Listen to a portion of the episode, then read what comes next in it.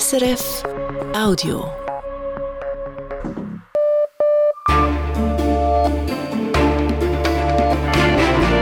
Radio SRF Echo der Zeit mit Simon Hulliger. Unsere Themen am 8. März. Keine Wiederausfuhr von Schweizer Waffen in die Ukraine. Der Nationalrat lehnt eine entsprechende Motion ab. Sind die Waffenweitergaben damit vom Tisch? Hatte Präsident Putin sein Vermögen auf einer Bank in der Schweiz? Heute war der Prozess gegen Mitarbeiter der Gazprom Bank. Dann, wer hat die Anschläge auf die Nord Stream Gaspipelines verübt? Eine neue Spur führt in die Ukraine. Allerdings muss man sagen, dass diese Spur in die Ukraine bisher schon recht dünn ist. Es also keine Beweise gibt, dass wirklich Ukrainer dahinter stecken und schon gar nicht, dass es irgendetwas mit der ukrainischen Regierung zu tun haben könnte. Analysiert unser Korrespondent. Und aufgeben ist keine Option sagt die Lehrerin, die in Kabul heimlich Mädchen unterrichtet. Ein Schulbesuch in Afghanistan. Im Echo der Zeit. Sollen Deutschland, Dänemark oder Spanien Schweizer Munition oder Panzer weitergeben dürfen an die Ukraine? Die Schweiz steht international stark unter Druck, dies zu tun. Im Bundeshaus gab es in den letzten Wochen Zeichen, dass das Parlament den Weg frei machen könnte. Doch nun hat heute eine Mehrheit im Nationalrat Waffenweitergaben an die Ukraine verhindert. Aus dem Bundeshaus Dominik Mayer. Die SP war lange gegen Schweizer Panzer oder Munition für die Ukraine. Doch dann kam die Kehrtwende und heute im Nationalrat will die SP den Weg freimachen, dass Deutschland, Dänemark und Co. Schweizer Kriegsgerät weitergeben dürfen. Die Schweiz nämlich müsse ihren Beitrag leisten, sagt SP-Sicherheitspolitikerin Priska Seiler-Graf. Dazu gehören nicht nur selbstverständlich, aber eben auch indirekte Waffenlieferungen denn die Ukraine verteidigt unsere Werte. Zur Diskussion steht ein Bündel von Kriterien, wann die Schweiz Weitergaben erlauben dürfte an ein Kriegsland. Das Kriegsland muss völkerrechtswidrig angegriffen worden sein und feststellen muss einen solchen illegalen Angriff der UNO-Sicherheitsrat oder mit einer Zweidrittelsmehrheit die UNO-Generalversammlung. Gegen eine solche Lockerung beim Waffenexport sind links die Grünen aus pazifistischen Gründen und rechts die SVP. Roger Köppel von der SVP nennt Waffenweitergaben an die Ukraine eine Ungeheuerlichkeit. Eine Kriegspartei soll Waffen indirekt aus der Schweiz bekommen. Das ist ein Verstoß gegen das Neutralitätsrecht. Sehr skeptisch ist auch der Bundesrat. Entscheide der UNO-Generalversammlung reichten schlicht nicht als Grundlage für Waffenweitergaben, sagt Wirtschaftsminister Guy Parmelin. Beschlüsse der Generalversammlung seien nämlich völkerrechtlich nicht verbindlich. Bundesrat Bachmaler warnt, würde die Schweiz Waffenlieferungen freigeben, alleine gestützt auf die UNO-Generalversammlung, so würde sie Kriegsparteien ungleich behandeln und damit gegen das Neutralitätsrecht verstoßen. Elle violerait l'égalité de traitement et par conséquent les devoirs découlant du droit de la neutralité. Das Lager der Skeptiker erhält heute für viele überraschend Zuwachs durch die FDP. Ihre Sicherheitspolitiker hatten die Idee bei den Vorberatungen mehrheitlich mitgetragen. Jetzt aber ist die Stimmung gekippt und mit ihr auch das Mehrheitsverhältnis im Nationalrat. Der Rat streicht die Bestimmung mit der UNO-Generalversammlung. Heißt, nur noch gestützt auf Entscheide des UNO-Sicherheitsrats wären Waffenweitergaben möglich. Die Ukraine käme so mit Sicherheit nicht zum Zug, weil Russland ein Vetorecht hat im Sicherheitsrat. Nach dem Entscheid brodelte es in der Wandelhalle des Nationalrats. Hörbar frustriert ist SP-Fraktionschef Roger Nordmann. Bah, kurz gesagt, es ist ein Vetorecht für Wladimir Putin. Und darum verbietet sich die Schweiz selber, die Wiederausfuhr zu lockern. Ich bedauere es sehr. Nordmann kritisiert vor allem die FDP, weil sie sich dem Lager der Skeptiker angeschlossen hat. Die FDP-Position tönt danach, Waffen wieder ausführen, ja gerne, aber nicht in diesem Fall für die Ukraine. Das ist ein bisschen bizarr. Der angegriffene freisinnige Fraktionschef Damien Gauthier verteidigt sich. Die FDP will dieses Problem regeln, ohne den Neutralitätsrecht zu verletzen. Diesen Weg ist schmal, ist nicht einfach, aber wir, wir suchen den. Wir haben konkrete Vorschläge gemacht. Wir arbeiten weiter daran. Die FDP möchte westlichen Staaten generell erlauben, Schweizer Waffen weiterzugeben, ohne dass der Bundesrat einzeln über Weitergaben entscheiden müsste. Diese Idee aber ist vorgestern bereits im Ständerat gescheitert. Sicherheitspolitiker haben noch weitere Ideen ausgebrütet, wie Waffenweitergaben möglich werden könnten. Auf diese Arbeiten verweist heute auch die FDP. Doch vorgestern und heute hat sich gezeigt, Mehrheiten im Parlament sind sehr schwierig zu erreichen in dieser Frage. Es ist, wie es der FDP-Fraktionschef eben selbst gesagt hat, ein schmaler Weg mit hoher Absturzgefahr. Dominik Meyer. Und jetzt zur Nachrichtenübersicht mit Karin Britsch. Der Nationalrat hat sich heute auch mit der Zukunft der Windenergie beschäftigt. Große Windenergieanlagen sollen in der Schweiz schneller gebaut werden können. Der Nationalrat will, dass die Bewilligungsverfahren einfacher werden. Heute würden diese Verfahren viel zu lange dauern, sagte etwa die Aargauer SP-Nationalrätin Gabriela Sutter. Diese lange Verfahrensdauer nimmt den Investorinnen und Investoren buchstäblich den Wind aus den Segeln. Neu sollen die Kantone Baubewilligungen abschließend erteilen dürfen. Die Möglichkeiten, sich gegen eine große Windkraftanlage zu wehren, sollen eingeschränkt werden. Als einzige Fraktion war die SVP im Nationalrat gegen die Windenergievorlage. Der Solothurner SVP-Nationalrat Christian Imark kritisiert etwa, es gibt Bedenken zum Naturschutz, Landschaftsschutz, Lärmschutz, Bodenschutz, Vogelschutz. Das Geschäft zur Windenergie geht nun in den Ständerat. Der Bund soll bis 2026 knapp 200 Millionen Franken für weltweite Umweltschutzmaßnahmen ausgeben. Das hat nach dem Ständerat auch der Nationalrat beschlossen. Der Betrag ist knapp 500 Millionen Franken höher als jener der Jahre 2019 bis 2022. Das Geld soll in mehrere globale Umweltfonds fließen und insbesondere auch für Maßnahmen in armen Ländern verwendet werden. Auch wer E-Zigaretten raucht, soll künftig eine Steuer zahlen müssen, wenn auch eine niedrigere als für herkömmliche Zigaretten. Der Ständerat hat sich dafür ausgesprochen, das Tabaksteuergesetz anzupassen. Der Bundesrat rechnet dank der Steuer mit jährlichen Mehreinnahmen von fast 14 Millionen Franken. Das Geld soll der AHV zugutekommen. Als nächstes befasst sich der Nationalrat mit der Tabaksteuer ins Ausland. Wegen des russischen Angriffskrieges auf die Ukraine hat die EU zahlreiche Russinnen und Russen mit Sanktionen belegt. Jetzt hat die EU in einem Fall einen juristischen Rückschlag erlitten. Die Sanktionen gegen die Mutter des Chefs der russischen Söldnergruppe Wagner seien nicht zulässig. Das entschied das Gericht der Europäischen Union. Denn es sei nicht erwiesen, dass zwischen dem Wagner-Chef und seiner Mutter geschäftliche Beziehungen bestehen würden. Die EU-Führung kann das Urteil anfechten vor dem Europäischen Gerichtshof, also vor der nächsten Instanz. Derzeit sind in der EU noch Dutzende weitere ähnliche Klagen hängig. Nach dem Zugunglück von letzter Woche ist der Unmut in der griechischen Bevölkerung groß. Heute streiken Busfahrer, Ärztinnen, Lehrer und Angestellte aus anderen Branchen.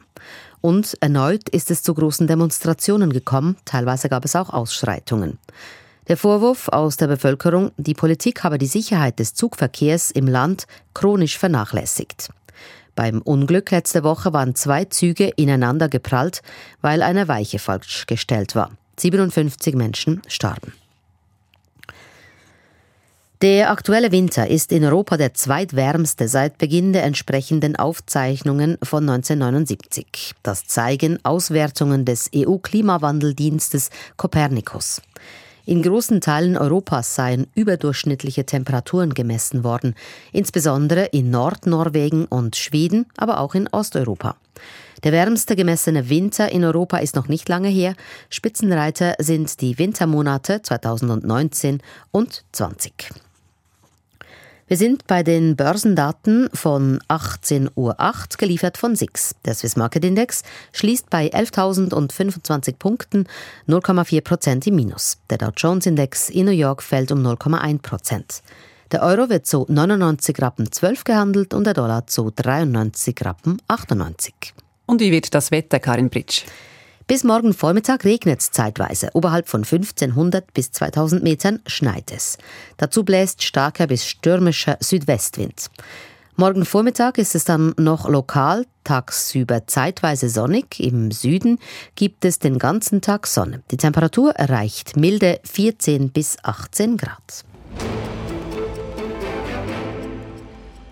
Hatte Russlands Präsident Putin sein Vermögen auf einer Bank in der Schweiz? Diese Frage wurde heute in Zürich am Bezirksgericht verhandelt. Es geht um zwei Konten, die bei der Gazprom Bank Schweiz 2014 eröffnet und bis 2016 geführt wurden.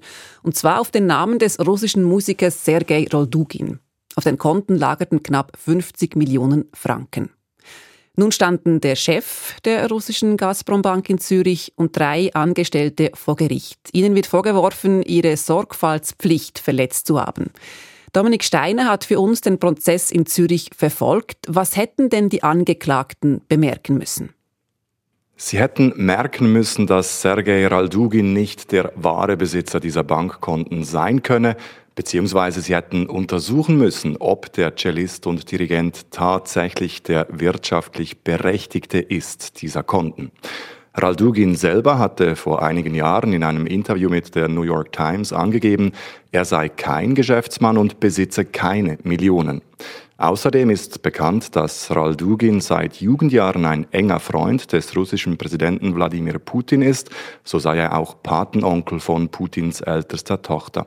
Wegen dieser Verbindung hätten die Kaderleute der Gazprom Bank Schweiz genauer hinschauen müssen, wer wirklich über diese 50 Millionen Franken verfüge, so argumentiert die Staatsanwaltschaft. Weil sie das unterließen, hätten sich die vier hohen Banker strafbar gemacht. Der Musiker war also nur ein Strohmann gewesen, gemäß Staatsanwaltschaft. Lässt sich denn sagen, für wen, also wem gehörte das Geld? Das lässt sich eben nicht abschließend sagen. Für die Staatsanwaltschaft ist klar, dass Geld über diese Konten in Zürich floss zurück ins russische Polit-Establishment. Der Staatsanwalt nennt wiederholt konkret den Namen Wladimir Putin. Es sei notorisch, dass der russische Präsident ein Einkommen von gerade mal 100.000 Franken habe, obwohl er über enorme Vermögenswerte verfüge.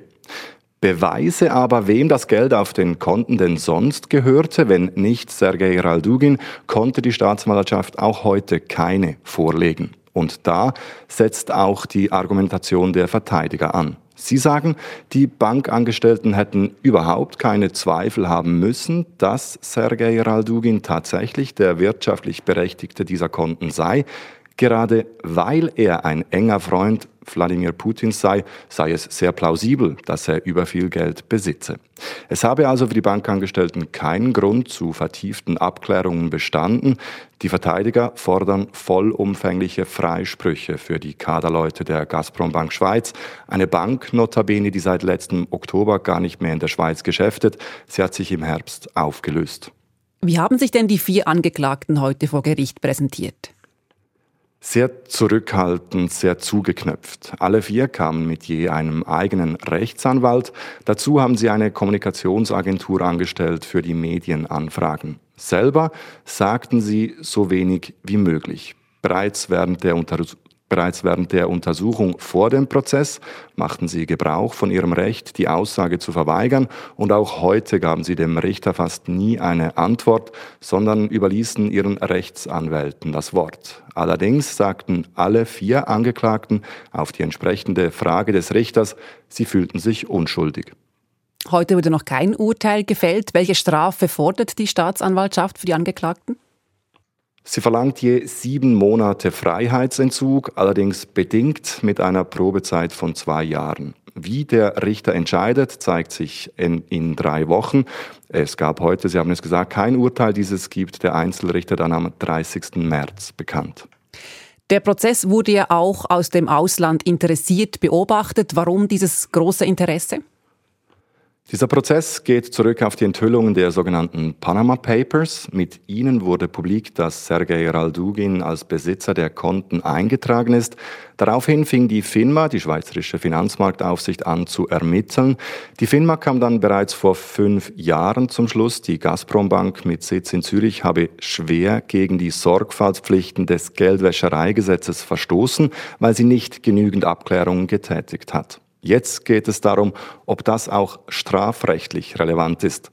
Mitten im Krieg in der Ukraine setzt sich also ein Schweizer Gericht mit den Geldflüssen aus und in die russische Politelite auseinander. Und es geht der Frage nach, ob die Banken in der Schweiz genügend Unternehmen, um mutmaßliche Oligarchengelder zu suchen und zu sperren. Das weckt das Interesse auch ausländischer Medien. Das war Zürich-Korrespondent Dominik Steiner im Echo der Zeit und unsere weiteren Themen. Beschleunigte Verfahren für Windparks, wie schnell sind sie wirklich? Geheime Schulen in Kabul in Afghanistan geht Lernen für Mädchen nur im Versteckten. Zwangspause für den Blick-Chefredaktor. Er soll gegen den Verhaltenskodex verstoßen haben und ein Stück Westen in der damals kommunistischen Stadt Warschau. Der Supermarkt Sam war in Polen ein Sehnsuchtsort. Nun schließt er seine Türen. Wie bereits in den Nachrichten gehört, die Windkraft in der Schweiz soll rascher ausgebaut werden. Das hat der Nationalrat heute mit deutlicher Mehrheit beschlossen. Was heißt das nun für den Ausbau der Windenergie? Im Kanton Waadt sind mehrere Projekte bereits weit fortgeschritten. Auch sie würden von den verkürzten Verfahren für Baubewilligungen profitieren. Westschweiz-Korrespondent Andreas Stüdli hat mit Windkraftgegnern und Befürwortern in der Watt über diese Windvorlage gesprochen.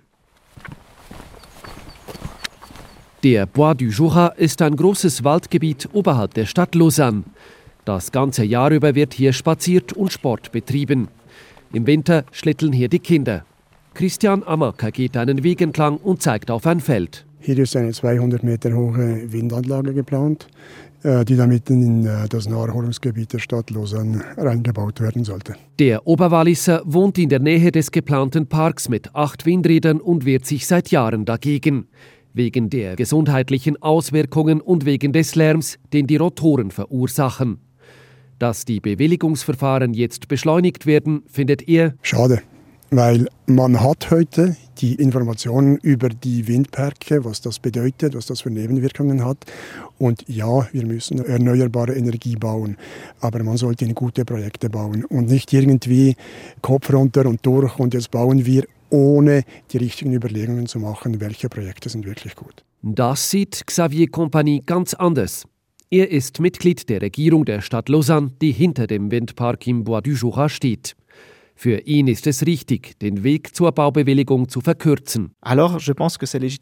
Das sei nur legitim, denn 20 Jahre, so lange dauere es im Moment, bis ein Windpark gebaut sei. Das dauere einfach zu lang, um die Energiewende zu schaffen und man könne die Beschwerderechte wahren, auch wenn die Verfahren verkürzt würden. Der Windexpress, wie die vom Nationalrat diskutierte Vorlage oft genannt wird, würde laut Kompanie von diesen 20 Jahren etwa zwei Jahre sparen. Das ist immer noch lange und das schafft Probleme. Zum Beispiel in Vallorbe, wo im Park sur Grati sechs Windräder geplant sind. Christian Tangeli ist Generaldirektor des lokalen Energieversorgers Vo Energie. Seinen Windpark plant er seit 15 Jahren und das wäre ihm beinahe zum Stolperstein geworden. Imaginez-vous, il y a 15 ans, vous aviez peut-être commandé une VV Golf. C'est clair qu'aujourd'hui, la VV Golf, elle existe toujours, mais c'est plus la même qu'il y a 15 ans. Donc là, la même chose. Effectivement, on avait prévu une machine qui n'est plus fabriquée einen Windpark zu planen, das sei wie wenn man vor 15 Jahren einen VW Golf bestellt hätte, die erst heute geliefert wird. Im Fall des Windparks von Vallorbe wird die in der Planung vorgesehene Windkraftanlage gar nicht mehr produziert. Das hätte fast dazu geführt, dass für den Windpark Vallorbe zwar ein gültiger Nutzungsplan vorgelegen, aber das Windrad gar nicht mehr verfügbar gewesen wäre. Oui, on aurait pu être confronté à la situation, on a un permis d'affectation validé et on ne trouve pas de machine qui respecte ce, ce, ce, ce plan d'affectation. C'est effectivement euh, une des craintes qu'on a eues à un certain moment. Schließlich wurde doch noch ein Windradtyp gefunden, einer, der sogar mehr Leistung bringt, wie Christian Tangeli betont. Mit solchen Problemen kämpfen auch andere Windparkbetreiber, etwa die Elektrizitätswerke Zürich, die zusammen mit den Gemeinden vor Ort einen der größten Windparks der Schweiz planen. Zwölf Windräder sollen auf dem Mollondru beim Valais de Joux gebaut werden. Verwaltungsratspräsident Balthasar Brandner von den EWZ sagt, Das ist ein ganz kritischer Punkt wir mussten tatsächlich die Dimensionen der Windkraftanlagen bereits sehr früh festlegen. Heute haben sich diese Modelle entwickelt. Wir haben in der Regel viel größere Rotordurchmesser und es besteht tatsächlich die Gefahr, dass wir nicht die neueste Technik auf dem Monondru anwenden können. Umgehen lässt sich dieses Problem nicht. Die einzige Alternative ist, zurück auf Feld 1 zu gehen und einen neuen Nutzungsplan aufzulegen. Nochmals ein Jahrzehnt ginge damit verloren. Dennoch freut sich Brandner von den EWZ über den Windexpress. Aber dass die Projekte nicht dem neuesten Stand der Technik entsprechen, das ärgert ihn. Wenn wir so lange an einem Projekt arbeiten und am Schluss nicht die beste Technik realisieren können, dann muss mich das unbedingt ärgern. Aber im Falle von Monondru dürfte uns das nicht allzu stark einschränken. Weil die Promotoren den Typenentscheid möglichst herausgezögert haben in der langen Planung. Gegner wie Christian Amacker haben für die Probleme der Windparkbetreiber nur bedingt Verständnis. Wenn diese bessere Projekte vorliegen würden, wäre auch die Dauer kürzer, ist er überzeugt. Die Windkraftplaner in der Waadt hoffen hingegen auf den Windexpress, denn sie sind um jedes Windrad froh, das endlich gebaut werden darf. Andreas Stüdli. Wer ist verantwortlich für die Anschläge auf Nord Stream 1 und 2? Die Gaspipelines führen von Russland nach Deutschland. Drei der vier Stränge wurden letzten September bei Explosionen zerstört. Noch immer ist unklar, wer dahinter steckt. Neue Recherchen der ARD, des SWR und der Zeit weisen nun in die Ukraine. Es sei den Ermittlern gelungen, das Boot zu identifizieren, das mutmaßlich für die Anschläge verwendet worden sei. Es soll sich dabei um eine Yacht handeln, die von einer polnischen Firma angemietet worden sei und diese Firma sei offenbar in Besitz von zwei Ukrainen. Auch ein Bericht der New York Times, der sich auf Geheimdienstinformationen bezieht, ging kürzlich von der These aus, dass pro-ukrainische Gruppen dahinter stecken könnten. Beweise gibt es bislang keine. Ich habe mit Fredrik Steiger und David Nauer darüber gesprochen. Fredrik Steiger befasst sich für Radio SRF mit Fragen zur Sicherheitspolitik. David Nauer beobachtet für uns die Ukraine. Er hat mir zuerst erzählt, was man nun mit diesen neuen Recherchen gesichert Neues weiß. Ja, so wirklich gesichert weiß man wenig. Was man weiß, ist, dass es ein verdächtiges Schiff gibt, auf dem der Sprengstoff zu den Pipelines gebracht worden sein könnte. Jedenfalls hat die deutsche Generalbundesanwaltschaft heute bestätigt, dieses Schiff durchsucht zu haben. Und dann gibt es einige Einzelheiten, die deutsche Journalisten, Journalistinnen recherchiert haben, eben zum Beispiel, dass dieses Schiff von einer Firma gemietet worden sei, welche zwei Ukrainern gehören soll. Und dann wird auch berichtet, die Tat habe ein Team aus sechs Personen durchgeführt, die da also aufs Meer gefahren seien und dann eben zur Pipeline runtergetaucht. Also solche Einzelheiten gibt es, wobei wir keine Quellen kennen und deswegen auch nicht einschätzen können, wie zuverlässig diese Informationen sind. Aber wäre es denn realistisch, dass eine pro-ukrainische Gruppe dahinter steckt, ohne dass die Regierung davon weiß? Also das kann schon sein. Ich denke, in der Ukraine gibt es durchaus Leute, die so eine Operation durchführen könnten, ohne die Regierung zu informieren, etwa Geheimdienstler, die auf eigene Initiative handeln. Und es ist ja auch so, dass die Ukrainer ein Motiv hätten, denn wer diese Pipeline in die Luft sprengt, der verhindert, dass Deutschland bald wieder russisches Gas bekommt. Und es waren ja auch die Ukrainer, die diese Pipeline immer und immer wieder kritisiert haben. Allerdings muss man sagen, dass diese Spur in die Ukraine bisher schon recht dünn ist. Es also keine Beweise gibt, dass wirklich Ukrainer dahinter stecken und schon gar nicht, dass es irgendetwas mit der ukrainischen Regierung zu tun haben könnte. Kurz nach den Anschlägen stand ja Russland im Verdacht, dahinter zu stecken. Kürzlich wurden die USA beschuldigt, nun führt eine Spur in die Ukraine. Wer profitiert denn am meisten von diesen Lecks in den Pipelines? Also rein ökonomisch profitieren wohl die USA am meisten, denn wenn kein russisches Gas mehr direkt nach Deutschland fließt, dann müssen die Deutschen mehr Flüssiggas kaufen und eben auch amerikanisches Flüssiggas. Allerdings gibt es keinerlei Beweise für eine amerikanische Beteiligung an dieser Tat und es würde auch überhaupt nicht zur Politik der aktuellen US-Regierung passen, die sich ja sehr Mühe gibt, die transatlantischen Beziehungen zu verbessern. Also die amerikanische Spur halte ich für wenig stichhaltig. Was Russland betrifft, kann man sagen, dass man den Russen ja allerlei zutrauen kann, aber mir fehlt da eindeutig das Motiv. Warum sollen die Russen ihre eigene Pipeline in die Luft sprengen, die ihnen vielleicht ja doch irgendwann theoretisch mindestens wieder Einnahmen bringen könnte? Das macht irgendwie keinen Sinn für mich. Die Ukrainer, die weisen ja jegliche Beteiligung vehement von sich. Wenn nun aber ihre Beteiligung bestätigt würde, welche Auswirkungen hätte das für die Ukraine?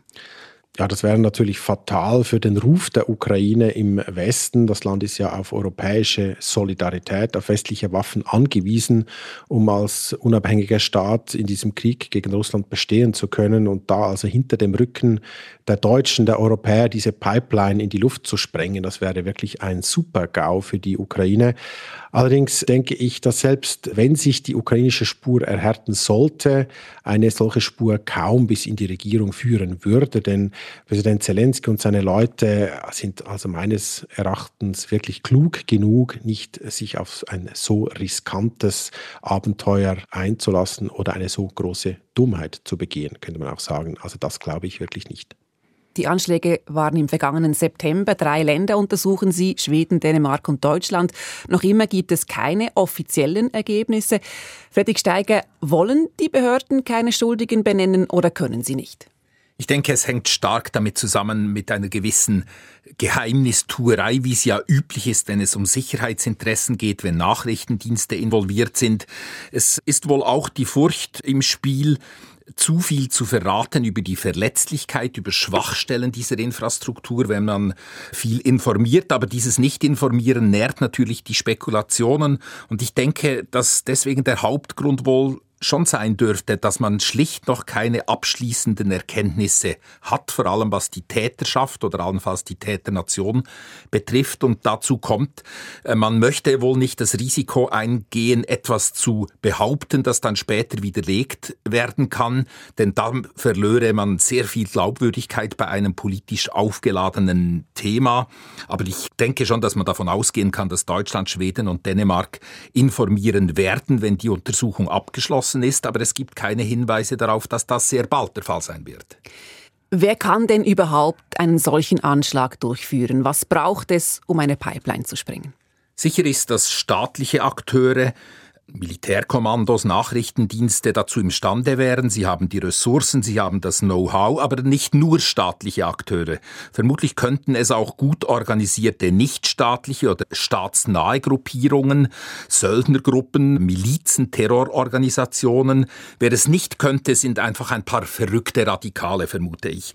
Es braucht dazu einfach zu viel Wissen, zu viel Mittel, Umgang mit Sprengstoff beispielsweise, die Möglichkeit in 80 Meter Meerestiefe Hilfe Operationen durchzuführen, schon nur das Auffinden der Pipeline, dann aber auch die Beschaffung des Sprengstoffs. Man spricht von 200 bis 500 Kilo pro Detonation in diesem Fall, das ist nicht nichts. Und dann muss man auch noch über die nötigen Schiffe und Taucher verfügen. Hat denn die Weltgemeinschaft aus diesen Anschlägen auf Nord Stream 1 und 2 gelernt? Also wäre ein solcher Anschlag heute noch möglich oder wird kritische Infrastruktur unter Wasser nun besser geschützt? Ja, man hat daraus gelernt und es sind nicht mehr nur ein paar wenige Malen, die auf die Verletzlichkeit der Meeresinfrastruktur, Pipelines, Unterwasserkabel, auch Windparks beispielsweise hinweisen, die sagen, die seien zwar enorm wichtig und gleichzeitig enorm verletzlich. Die Leute finden nun viel mehr Gehör.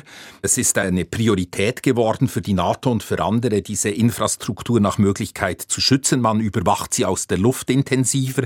Es gibt Patrouillenfahrten mit Kriegsschiffen und Küstenwachschiffen.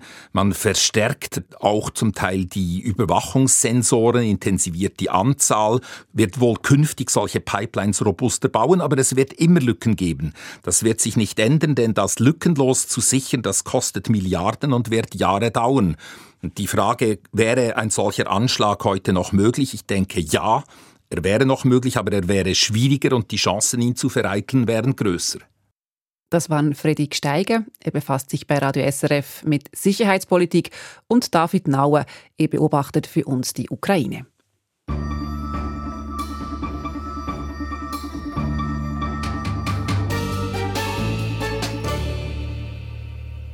Seit eineinhalb Jahren regieren in Afghanistan die fundamentalistischen Taliban. Und seitdem werden die Rechte von Mädchen und Frauen systematisch eingeschränkt. So dürfen Mädchen seit der Machtübernahme im August 2021 nur noch bis zur sechsten Klasse in die Schule gehen. Wer auch danach noch weiterlernen will, kann das nur im Geheimen tun, auf eigene Gefahr. Südasien-Korrespondentin Maren Peters hat eine dieser geheimen Schulen am Rande der Hauptstadt Kabul besucht. دیان الهی چون دین مقدس اسلام دین عیسویت و یهودیت و بزرگترین آینها چون بودیزم Es ist noch früh an diesem Wintermorgen. Acht Mädchen knien um einen großen Holztisch im Untergeschoss eines Hauses. Die Achtklässlerinnen sind in dicke Jacken gehüllt. Es ist kalt im Raum, obwohl ein Gasofen brennt. Heute steht Geographie auf dem Lehrplan. Ein Buch wird herumgereicht. Jedes Mädchen liest einen Absatz vor. Lehrerin Nazanin steht vorne an der Tafel und hilft, wenn nötig. Ohne die 21-jährige Nazanin gäbe es diese Schule nicht. Sie hat alles in Eigenregie organisiert, heimlich. Denn alles, was in dieser Schule passiert, ist nach den Regeln des Islamischen Emirats verboten. Darum schirmt eine hohe Stahltür die Schule von der Außenwelt ab. Ich habe diese Schule vor neun Monaten gegründet, sagt die freundlich lächelnde junge Frau, die mit ihren kurzen Haaren und Hosen auffällt, weil ich gesehen habe, wie verzweifelt meine jüngere Schwester war. Und nicht nur sie. So viele Mädchen um mich herum haben Depressionen, weil sie nicht mehr zur Schule gehen dürfen und weil ihnen vorgeschrieben wird, sich zu verhüllen. Früher, als sie selber noch zur Schule ging, hat Nazanin Straßenkinder unterrichtet. Da habe sie erste Erfahrungen gesammelt. Mädchen für diese Schule zu finden, sei nicht schwierig gewesen, sagt Nazanin. Bücher und anderes Material hätten ihr Freundinnen und Freunde gegeben. Einer habe den Tisch gebracht, ein anderer Freund Spenden organisiert. Mit dem Geld habe ihr Vater dann die Zimmer renoviert. Es gibt immer Leute, die mir helfen, sagt die Lehrerin. An diesem Vormittag werden hier Fächer der siebten und achten Klasse unterrichtet. Neben Geografie auch Literatur, Englisch und Kunst. Wir behaupten gar nicht, dass hier alles perfekt ist, aber wir versuchen, so gut wir können, den Mädchen den Schulstoff zu vermitteln. Es sind Mädchen wie Sahara, die hier zum Unterricht kommen. Ich will gebildet sein, nicht so wie die Taliban, sagt die kecke 16-Jährige mit knallrotem Kopftuch. Als Berufswunsch gibt sie Astronomin an, als Hobby Künstlerin. Ich will nicht, dass die Taliban mir sagen, was ich tun soll. Dabei hat sie immer Angst, auf dem Schulweg von den Taliban entdeckt zu werden. Ihre Bücher versteckt die junge Frau unter ihrer langen Jacke. Ihre Lieblingsfächer Mathematik, Physik und Kunst. Aber auch nähen lernt sie, vorsichtshalber, falls es nichts wird mit der Astronomie. Die Mädchen sollen breit ausgebildet werden, sagt ihre Lehrerin. Sie sollen raus aus ihrer kleinen, engen Welt. Das hilft auch gegen Depressionen. Als Nazanin angefangen hat mit der Schule, waren noch mehr als 30 Mädchen in jeder Klasse. Jetzt sind es deutlich weniger. Das liegt auch daran, dass es für die Mädchen gefährlicher geworden ist, herzukommen, sagt Nazanin. Es gibt jetzt mehr Taliban in den Straßen. Auch für sie selbst ist das Risiko groß, entdeckt zu werden. Natürlich habe ich Angst, sagt sie. Wenn jemand etwas stärker an die Tür klopft, denke ich, die Taliban könnten draußen stehen. Doch Nazanin zwingt sich, die negativen Gedanken aus ihrem Kopf zu vertreiben. Sie weiß, dass sie für Mädchen wie Sahara ein Vorbild sein muss. Darum lächelt sie, auch wenn es drinnen in ihrem Kopf anders aussieht. Sie machen mich verrückt, diese Taliban, sagt sie. Ich habe keine Freiheit mehr. Darum habe ich mir jetzt die Haare abgeschnitten. Und vielleicht fange ich bald an, mich wie ein Junge zu kleiden, damit ich ohne Probleme vor die Tür kann. Aufzugeben sei keine Option.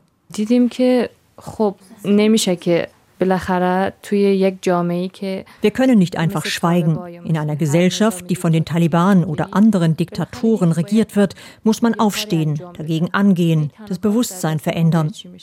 Doch die mutige junge Frau ahnt, dass der Weg noch lang sein könnte. Der Bericht von Maren Peters im Echo der Zeit. Und zum Schluss der Sendung geht es um einen Supermarkt, der auch Sehnsuchtsort war. Der Supermarkt Super Sam brachte den Westen in das damals kommunistische Warschau. Nun geht diese Ära zu Ende. Doch zuerst zu neuen Turbulenzen bei Ringier. Das Medienunternehmen schickt Christian Dore, den Chefredaktor der Blickgruppe, in eine Auszeit. Ihm wird vorgeworfen, gegen den internen Verhaltenskodex verstoßen zu haben. Erst letzte Woche war ein anderer Ringier-Kadermann freigestellt worden. Was ist los bei Ringier und haben Medienhäuser ein grundsätzliches Problem? Raphael von Matt. Christian Dore ist ein Schwergewicht in der Schweizer Medienlandschaft. Seit sechs Jahren ist er der Chefredaktor der Blickgruppe, also eine der bekanntesten Zeitungsmarken im Land. Doch nun muss der 48-Jährige eine Auszeit nehmen, wie Ringier heute mitteilt. Zur Begründung schreibt das Medienhaus. Grund für die Auszeit sind Hinweise und Meldungen, dass Christian Dorer gegen den Code of Conduct der Ringier AG verstoßen haben soll.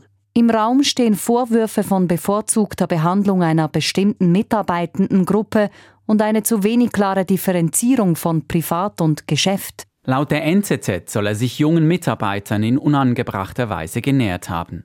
Der Verlag verspricht, den Fall genau zu untersuchen, wie es in der Stellungnahme heißt. Rinje wird diesen Meldungen und Beobachtungen nachgehen, sie lückenlos aufklären und aufarbeiten. Für Christian Dora gilt die Unschuldsvermutung. Doch in den nächsten sechs Monaten darf er seine Funktion nicht mehr ausüben. Die Meldung kommt nur eine Woche nach einem ähnlichen Fall im Hause Ringier. Letzte Woche wurde Werner der Schepper freigestellt, der Co-Chefredaktor des Magazins Interview bei Ringier. Offiziell wegen Differenzen, doch gemäß einem Bericht der Weltwoche ging es um ein mutmaßliches Fehlverhalten gegenüber einer jungen Frau. Mit einem schon wieder reagiert die Mediengewerkschaft Sandycom auf den jüngsten Fall bei Ringier. Denn erst kürzlich hatte auch bei Tamedia ein Personalkonflikt für Aufregung gesorgt. Sandycom-Vizepräsidentin Stefanie von Aburg sagt, Ja, es ist bedenklich, was vorgeht in der Medienbranche. Hier scheint wirklich etwas nicht rund zu laufen, etwas nicht zu gehen, insbesondere was die Führung von Personal anbelangt und das Machtgefälle, das da offensichtlich öfters ausgenutzt wird. Gewerkschafterin von Aburg fordert von den Medienhäusern, dass sie künftig genauer hinschauen und früher eingreifen. Und nicht erst, wenn sehr, sehr viel vorgefallen ist, sondern dass sie frühzeitig intervenieren und eine, eine neue diskriminierungsfreie Betriebskultur ermöglichen und durchsetzen, eine Betriebskultur ohne Sexismus und ohne Mobbing. Und auch Medienwissenschaftler Marc Eisenecker von der Universität Zürich sieht die Medien unter besonderer Beobachtung der Öffentlichkeit. Von daher schaut man natürlich ganz genau hin, ob diejenigen, die Missstände aufdecken, ob die selber sich an Normen und Werte halten. Und wenn das dann nicht der Fall ist, dann führt das natürlich zu einem gesteigerten Interesse. Die Öffentlichkeit wird dann mobilisiert und schaut genau hin. Also insofern ist die Medienbranche natürlich schon ein bisschen mehr exponiert. Und exponiert ist momentan Ringier. Er ist der Fall von CEO Mark Walder, der während der Corona-Pandemie einen sehr engen Austausch mit dem Mediensprecher von Bundesrat Berse gepflegt haben soll und damit in die Schlagzeilen geriet. Dann der Fall Deschepper und jetzt der Fall Dora.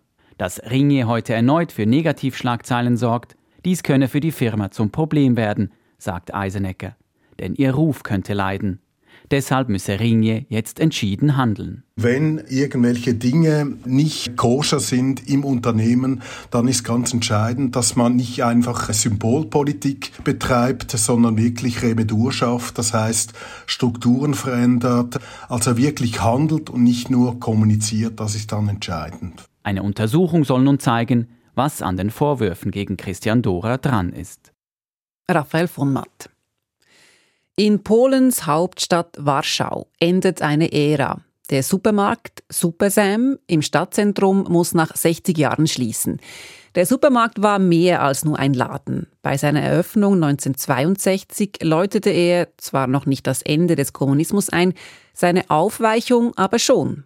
Polen bekam mit Super Sam seinen ersten topmodernen Supermarkt. Aus Europa-Korrespondentin Sarah Nowotny. Szkło, aluminium, powietrze i światło. Oto podstawowe materiały, z których stworzono tę nową ozdobę architektoniczną Warszawy. Glas, Aluminium, Luft und Licht. Daraus geschliffen sei das neueste architektonische Juwel in Warschau, erzählt im Jahr 1962 das polnische Fernsehen. Super Sam wird eröffnet und mit ihm ein Stück Westen in einer der Hauptstädte des kommunistischen Ostblocks. Supersam ist in Polen der erste Supermarkt mit Selbstbedienung und mit Überwachungssystem für immerzu volle Regale, mit Bäckerei, mit Kaffee. Supersam ist riesig. Zur Eröffnung gibt es sogar Zitronen zu kaufen. Und das in einem Gebäude, das auch im Westen Architekturpreise gewinnen wird. Ein geschwungenes Dach, aufgehängt an Stahlseilen, riesige Fenster. Pierwsi oficjalni goście degustują europejską atmosferę Supersamu. Kurcze pieczone, toż to prawdziwy róg obfitości handlu uspołecznionego. Erste Gäste tauchen ein in die europäische Atmosphäre. Im Fernsehbild sieht man gebratene Hähnchen am Spieß, dazu der Kommentar ein wahres Füllhorn des sozialistischen Handels. Leise Ironie, typisch für das kommunistische Polen, für ein gespaltenes Land, offiziell stramm kommunistisch versteckt hinter dem eisernen Vorhang. Dabei sehnten sich die meisten Menschen nach dem Westen. Und so war Supersam weit mehr als ein Ort, wo jeder und jede den täglichen Einkauf machen konnte. Es war ein Sehnsuchtsort. Sehnsucht nach westlichem Leben. Erst recht in Warschau, das nach dem Zweiten Weltkrieg völlig zerstört war, wo neue Gebäude als Triumph über die Nazis galten. Diese hatten die Stadt vernichten wollen. Bei der Eröffnung drängten so viele Menschen in den neuen Laden, dass ein Fenster kaputt ging. Solidna, ładna i praktyczna. Wzór dla innych poczynań naszego handlu. Robust, schön und praktisch. Ein Vorbild für unseren Handel, sagt der Fernsehsprecher. Eingeblendet werden die Glasscherben der zerbrochenen Fensterscheibe, wieder Ironie. Nun waren die 1960er wirtschaftlich gesehen tatsächlich verhältnismäßig erfolgreich in Polen, ganz im Gegensatz zu den 1980er Jahren. 1988 steht wieder ein Fernsehreporter vor dem Supersam. Nie wszędzie możemy dokonać tak wielu udanych zakupów jak w warszawskim Supersamie, w którym o dziwo jeszcze o godzinie 14 możemy kupić żółty ser czy mleko dla niemowląt. Nirgendwo haben wir so viel Glück beim Einkaufen wie im Supersam. Hier kann man sogar nach 14 Uhr noch Käse oder Milchpulver für Babys kaufen. Es war die Zeit der Entbehrungen, der langen Schlangen der leeren Ladenregale. Supersam war inzwischen nicht mehr so lichtdurchflutet. Die Belüftung hatte nicht funktioniert. Damit Kunden und Angestellte nicht umkamen vor Hitze, hatte man riesige Jalousien installiert. Odczuwalna poprawa ma nastąpić po wakacjach. Łatwiej ma być z zakupem ryb, serów, mleka, a także urządzeń dla rolnictwa i wyposażenia dla budownictwa. Nach den Ferien wird es spürbar besser, sagt der Reporter 1988 noch. Man bekommt dann wieder einfacher Fisch, Käse, Milch. Besser wurde es aber erst nach 1989, nachdem der Kommunismus in Polen untergegangen war. Mit der Zeit kam der Konsum, wie wir ihn kennen, nach Warschau. 2006 wird das Supersam-Gebäude abgerissen. Gefährlich instabil sei die Konstruktion inzwischen. Zu teuer die Reparatur, hieß es. Halb Warschau protestierte. Danach war Supersam ein Supermarkt im Keller eines Einkaufszentrums, wie es auch in Tokio oder Madrid stehen könnte. Und jetzt ist auch dieser geschlossen. Zu wenig Kundinnen. Viele hier in Warschau sind traurig. Dabei haben sie längst nicht mehr im Supersam eingekauft. Näher, billiger, schneller ist es anderswo. Traurig sind sie vielleicht, weil der tägliche Einkauf längst nichts Besonderes mehr ist. Sarah Nomotny. Und damit endet das heutige Echo der Zeit mit Redaktionsschluss um 18.43 Uhr. Verantwortlich für die Sendung war Damian Rast, für die Nachrichten Dominik Brandt, am Mikrofon Simon Hullige. Das war ein Podcast von SRF.